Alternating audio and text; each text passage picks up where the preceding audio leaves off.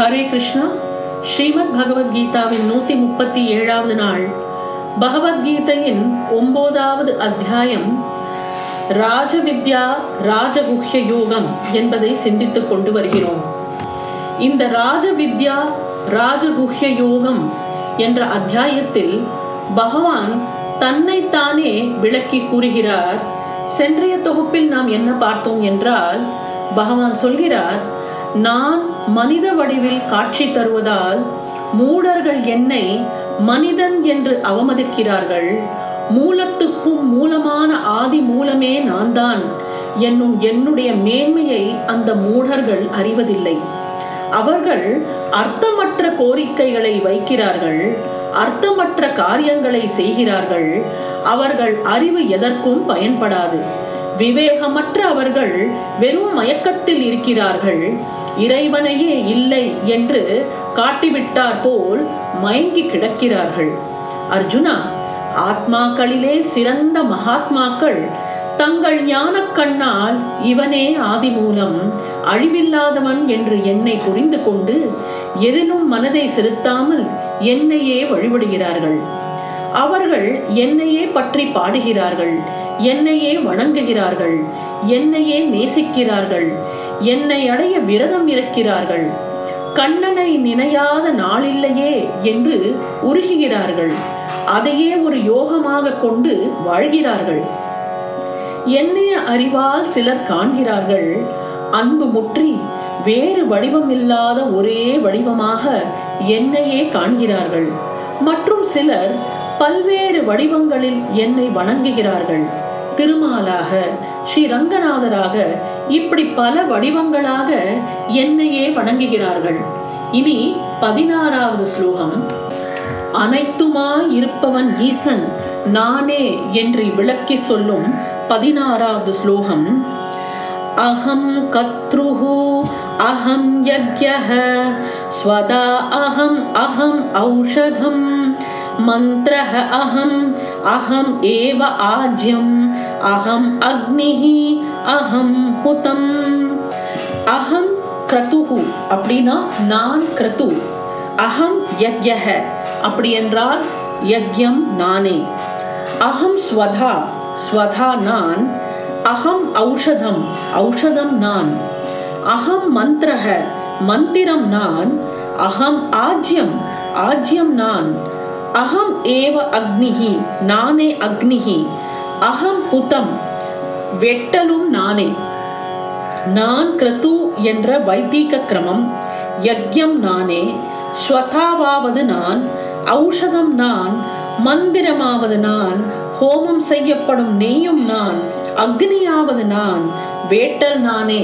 இதான் இந்த ஸ்லோகத்துக்கு அர்த்தம். அதாவது கிரத்து என்பது வேதத்தில் விதிக்கப்பட்டுள்ள ஒரு வகை கர்மத்தின் பெயராகும். யக்யமாவது ஸ்மிருதியில் விதிக்கப்பட்டுள்ள கர்மம். அதை எல்லாரும் செய்தே ஆக வேண்டும். பித்ருக்களுக்கு படைக்கப்படும் உணவுக்கு தான் ஸ்வதா என்று பெயர். எது மருந்தாகவும் உணவாகவும் பயன்படுகிறதோ அதுவே ஔஷதம். என்ன எண்ணத்துடன் கொடுக்கப்படுகிறதோ அவ்வண்ணமே மந்திரமாக மாறுகிறது. ஹோமத்தில் சொரியப்படும் நெய்க்கு ஆஜ்யம் என்று பெயர். இங்கு ஹோமாக்னியே அக்னி என்று குறிப்பிடப்படுகிறது. வேள்வி வேட்டல் எனும் வினையானது ஹுத்தம் என்று சொல்லப்படுகிறது.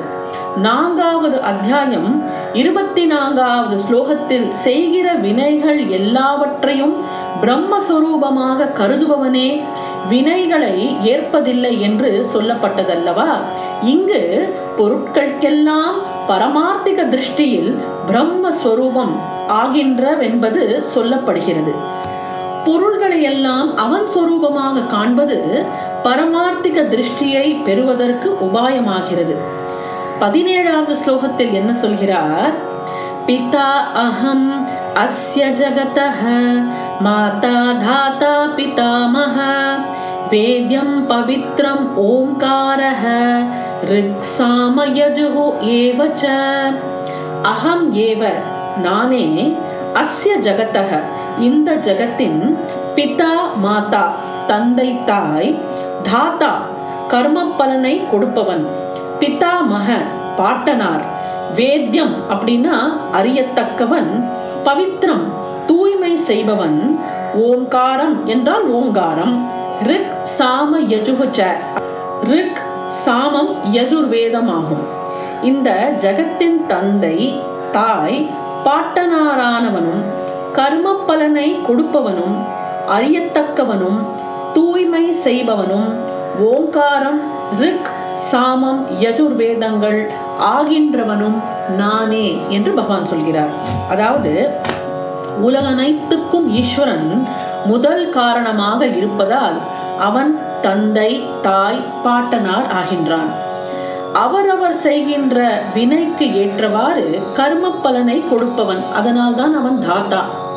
யாரை அறிந்தால் வாழ்க்கையின் மர்மம் முழுவதும் விளங்குகிறதோ அவன் அறியத்தக்கவன். அதான் ஈஸ்வரன். தம்மை வந்து சாரும் பொருட்களை தூயதாக்கும் இயல்பு இந்த பஞ்சபூதங்களுக்கு உண்டு. அதாவது மண் நீர் தீ காற்றிய முதலியவைக்கு இந்த ப்ராப்பர்ட்டி உண்டு. அங்கனம் பூதங்களால் புனிதமடைந்த பொருட்கள் திரும்பவும் மலினமடையக்கூடும். அதாவது பகவானை அணுக அணுக உயிர்கள் பெருநிலையை பெறுகின்றன. எப்படி வந்து பஞ்சபூதங்களுக்கு இந்த தூய்மைப்படுத்துகிற ஒரு தன்மை இருக்கிறதோ அதே தன்மை பகவானுக்கும் உண்டு. ஏன்னா பஞ்சபூதங்களாக இருப்பவரும் பகவானே. ஆக பகவானை அணுக அணுக இந்த உயிர்கள் வந்து பியூரிஃபை ஆகின்றே போகும். அந்த அளவில் அவைகள் புனிதப்படுகின்றன. இக்காரணத்தை முன்னிட்டே பக்தர்களுக்கு பகவானுடைய நாமம் குலம் தரும் என்று கருதப்படுகிறது. எவ்வளவுக்கு எவ்வளவு பகவானை நெருங்கி இருக்கிறோமோ பகவானுக்கும் நம்மளுக்கும் நிறைய இடைவெளி வச்சுக்காம இருக்கோமோ அவ்வளவுக்கு அவ்வளோ நம்ம புனிதப்படுகிறோம். பகவானை அடைவதால் வரும் புனிதம் என்றும் மாறாதது. இப்போ அதர்வண வேதம் மிக பிற்காலத்தில் உண்டானதால் அதை வந்து இங்க ஈண்டு பகரப்படவில்லை. இயற்கையினுடைய தோற்றம் இருப்பு ஒடுக்கம் ஆகியவைகளை தான் ரிக் சாமம் யஜுர் ஆகிய வேதங்கள் விளக்குகின்றன. இந்த வேதங்களே சப்தம் அல்லது ஓசனின் துணையை கொண்டு தோன்றியவைகள். இந்த வந்து இந்த வேதங்களுக்கு என்ன முக்கியம் என்றால் இந்த சப்தம் அதோட ஓசை அது எப்படி உச்சரிக்கப்படுகிறதுங்கிற இந்த சவுண்ட் காம்பனன்ட் ரொம்ப முக்கியம். ஆக ஓசை அனைத்தும் ஓங்காரத்தில் அடங்குகின்றன. ஓம் என்பது எல்லா மந்திரங்களுக்கும் மூல மந்திரமாகும். எந்த மந்திரத்தை சொல்வதற்கும் முன்னாடி நம்ம ஓம் என்றுதான் ஆரம்பிப்போம். ஆக ஓம் என்பது மூல மந்திரம் ஆகிறது இந்த ஓம்ங்கிறதே it is a component of three சப்தாஸ் that is ஆ உ உம். இது மூணு சேர்ந்தது தான் ஓம் என்று வருகிறது. இதுல ஆ என்னும் எழுத்து தோற்றத்தை குறிக்கிறது. ஊ என்பது இருப்பை குறிக்கிறது. ஒடுக்கத்தை குறிக்கிற சொல் தான் உம் எங்காகும். ஸோ அதுதான் ஆ உ எம். அதாவது சிருஷ்டி ஸ்திதி சம்ஹாரம். இது மூணு சேர்ந்தது தான் ஆ உ எம். பகவான் பாகவதம் பக்தர்கள். இவை யாவும் ஒன்றேயாம். பதினெட்டாவது ஸ்லோகம். கதி பர்த்தா பிரபு சாட்சி நிவாசக சரணம் சுஹிருத் பிரபவ பிரலயஸ்தானம் நிதானம் பீஜம் அவ்வயம் அதாவது கதி கத்தின்னு சொல்லும்போது புகலிடம். பர்த்தா என்கிறவ வளர்ப்பவன் பிரபு அப்படின்னா உடையவன் சாட்சினா சான்று ஒரு விட்னஸ் நிவாசகன்னு சொல்லும்போது இருப்பிடம். சரணம்னா அடைக்கலம். சுஹ்ருத்து அப்படின்னா தோழன். பிரபவக பிறப்பிடம். பிரளயக அப்படின்னா ஒடுங்கும் இடம். ஸ்தானம் என்பது தங்கும் இடம். நிதானம் என்பது களஞ்சியம். அவ்யயம் பீஜம் அழியாத வித்து என்று பொருள். இதுதான் வந்து வேர்ட் பை வேர்ட் டிரான்ஸ்லேஷன் அப்போ என்ன சொல்கிறார்? புகலிடம் வளர்ப்பவன் உடையவன் சாட்சி இருப்பிடம் அடைக்கலம் தோழன் பிறப்பிடம் ஒடுங்குமிடம் தங்குமிடம் களஞ்சியம் அழியாத வித்து. இது எல்லாமே பகவான் என்று சொல்கிறார். அதாவது செய்த கர்மத்திற்கு ஏற்றவாறு அடையும் இடம் அல்லது புகலிடம் என்பதுதான் கதி என்று சொல்லப்படுகிறது.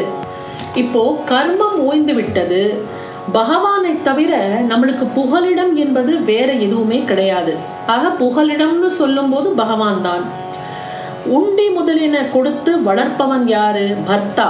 அதுக்கு தான் அவர் பர்த்தா என்று சொல்கிறார். பிரபுகு என்பதற்கு சுவாமி தலைவன் இறைவன் உடையவன் என்று பொருள்.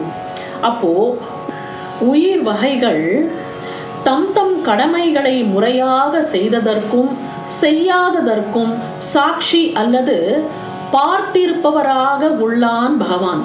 இப்போ பகவான் அதை தானே சொல்கிறான் பல இடத்தில் நான் சாட்சி மாத்திரமே இருக்கிறேன் ஒரு கேட் கீப்பர் மாதிரி. நம்ம வந்து நம்மளோட கடமைகளை ஒழுங்காக செய்யறோமா செய்யலையா அப்படின்னு ஆஸ் அ விட்னஸ் அவன் நின்று பார்த்துட்டே இருக்கான் சாட்சி மாதிரி இருக்கிறான். நிவாசக என்றால் உயிர்கள் வசிக்கும் இடம் இருப்பிடம் என்று பொருளாகிறது. சரணம் அப்படின்னு சொல்லும்போது தன்னை தஞ்சம் அடைந்தவர்களுக்கு துக்கத்தை துடைப்பவன் அல்லது அடைக்கலம் என்பது பொருள். சுகிருத்து என்பதற்கு கைமாறு கருதாத நன்மை செய்பவன் இல்லையா? எந்த விதமான ஒரு கைமாறும் பகவான் நம்மிடம் எதிர்பார்ப்பதில்லை. தோழன் என்று பொருள். எப்படி ஒரு ஃப்ரெண்டு எதையுமே எதிர்பார்க்காம ஒரு வாத்சல்யத்துடன் உதவி செய்வானோ? அந்த மாதிரி பகவான் தான் நம்மளுக்கு சிறந்த தோழன். வேற அவனுக்கு மேல ஒரு ஃப்ரெண்டு யாரும் கிடையாது. அடுத்த வார்த்தை நிதானம். அதாவது நிதானமானது எதிர்காலத்தில் உயிர் வகைகள் அனுபவிப்பதற்கு சேகரித்து வைத்துள்ள களஞ்சியமும் அவனே. பூமியில் நட்ட வித்து அழிந்து செடியாக மாறுகிறது. ஆனால் பிரம்மம் என்கிற வித்து ஒரு விதமான மாறுதலையும் அடையாது இருந்து கொண்டு ஜீவ ஜெகத் வகைகளை தன்னிடத்திலிருந்து தோன்றி வர இடம் கொடுக்கிறது. இது எத்தனையும் நான் தான் என்று பகவான் சொல்கிறார். புகலிடம் வளர்ப்பவன் உடையவன் சாட்சி இருப்பிடம் அடைக்கலம் தோழன் பிறப்பிடம் ஒடுங்குமிடம் தங்குமிடம் களஞ்சியம் அழிவு இல்லாத வித்து அனைத்தும் நானே என்று பகவான் சொல்கிறார். இந்த ஒரு ஸ்லோகத்தின் விஸ்தாரமான படைப்பு தான் விஷ்ணு சகசிரநாமம் ஆகும். இந்த ஸ்லோகத்துல பகவான் என்ன சொல்லியிருக்கிறாரோ விஷ்ணு சகசிரநாமம் முழுக்க அதுவே திரும்பி திரும்பி வருகிறது.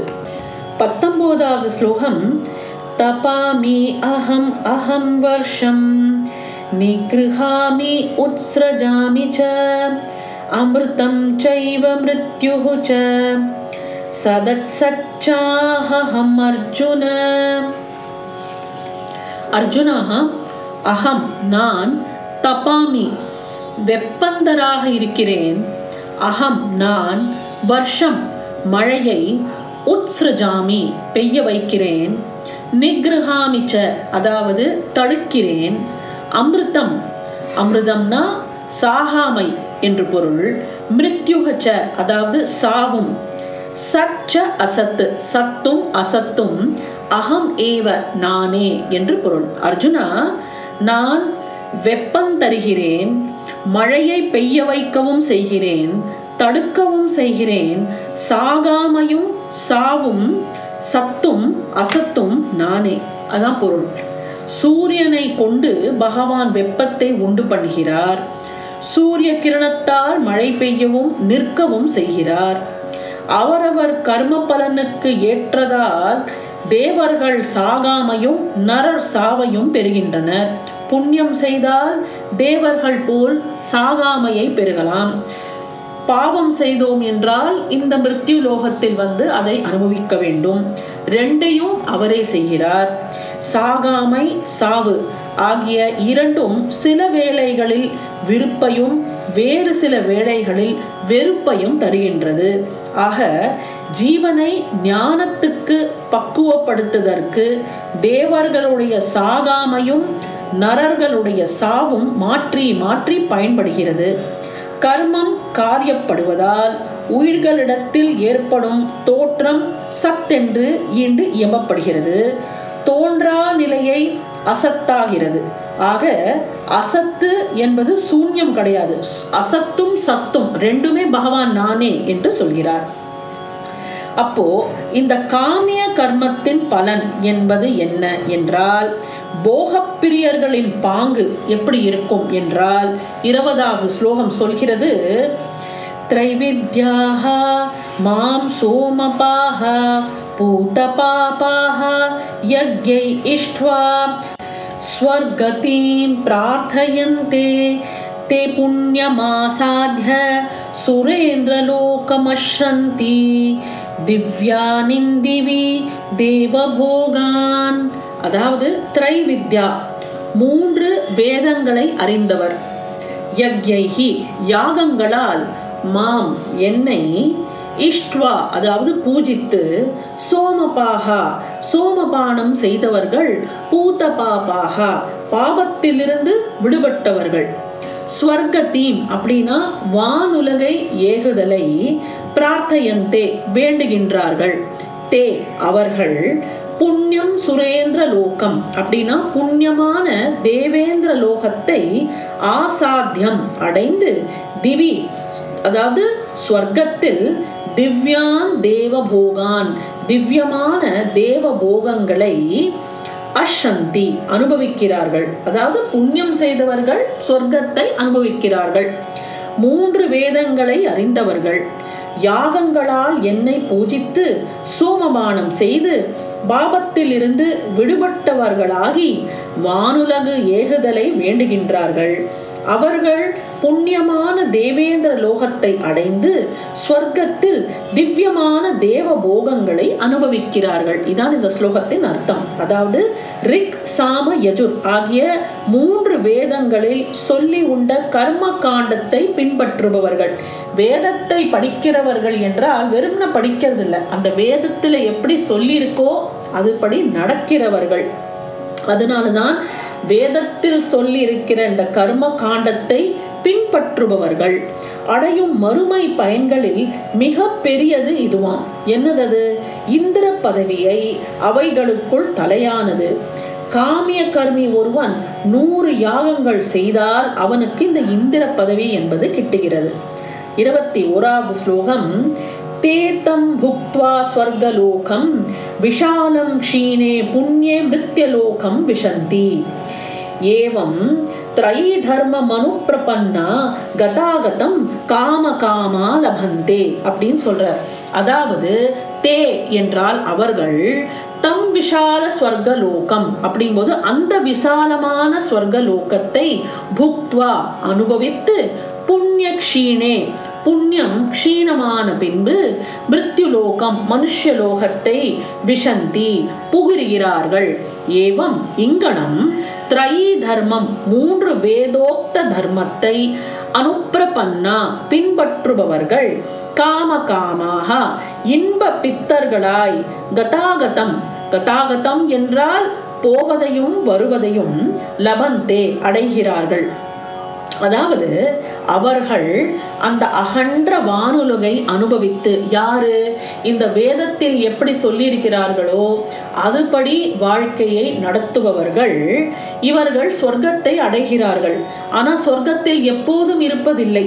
இவர்கள் அந்த அகன்ற வானுலகை அனுபவித்த பிறகு புண்ணியம் தேய்ந்த பின்பு அதாவது புண்ணியம் கரைஞ்சு போன அப்புறம் புண்ணியம் க்ஷீணம் ஆனப்புறம் மண்ணுலகில் புகுகிறார்கள். மண்ணுலகத்துக்கு இவங்க வந்தே ஆகும் இங்கனம் மூன்று வேத நெறிகளை பின்பற்றும் போக பித்தர்கள் பிறப்பு இறப்பு எய்துகின்றார்.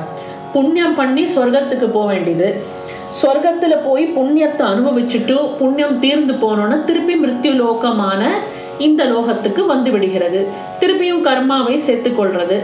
நல்ல கர்மா எவ்வளவுக்கு இருக்கோ அத்தனை போய் சொர்க்கத்தில் அனுபவிச்சுட்டு கெட்ட கர்மாவை அனுபவிக்க திருப்பி பூமியில வருது இந்த மாதிரி பிறப்பு இறப்புங்கிற சைக்கிள் என்பது நடந்து கொண்டே இருக்கிறது. பொருளுள்ள அளவு மண்ணுலகில் மதிப்பு இருப்பது போன்று புண்ணியமுள்ள அளவு விண்ணுலகில் மதிப்பு உண்டு. அது அழிந்ததும் அங்கு அவர்களுக்கு இடம் கிடையாது. புதிய புண்ணியத்தை தே தேடிக்கொள்வதற்காக இந்த கர்ம பூமிக்கு அவர்கள் திரும்பி வருகிறார்கள். ஆக புண்ணியத்தை தேடிக்கணும்னாலும் சரி பாவத்தை தேடிக்கணும்னாலும் சரி அதை இந்த மிருத்யு லோகத்துல தான் அது முடியும். இப்போ நம்ம வாழ அந்த லோகம் தான் மிருத்யு லோகம். இங்கே தான் நம்மளால புண்ணியமும் சம்பாதிக்க முடியும் பாவமும் சம்பாதிக்க முடியும். நம்ம வந்து எதை சம்பாதிக்கிறோங்கிறது நம்மளோட கான்ஷியன்ஸை பொறுத்தது நம்மளோட புத்தியை பொறுத்தது. ஆக நிறைய புண்ணியத்தை சம்பாதிச்சோன்னா சொர்க்கத்துக்கு போகலாம். பாவத்தை சம்பாதிச்சோன்னா நரகத்துக்கு போய் அனுபவிக்க போகிறோம் so everything is in our hands பகவான் இதுக்கு சாட்சி மாத்திரமா இருக்கிறான். ஆனால் நம்ம என்ன பண்ணுறோம் நம்ம கஷ்டத்தை அனுபவிக்கும் போது பகவான் நமக்கு கஷ்டத்தை கொடுக்கிறார் அப்படின்னு நம்ம பகவானை திட்டுகிறோம். ஆனால் பகவான் கஷ்டத்தை கொடுப்பதில்லை. அவர் சாட்சி மாத்திரமே இருக்கிறார்.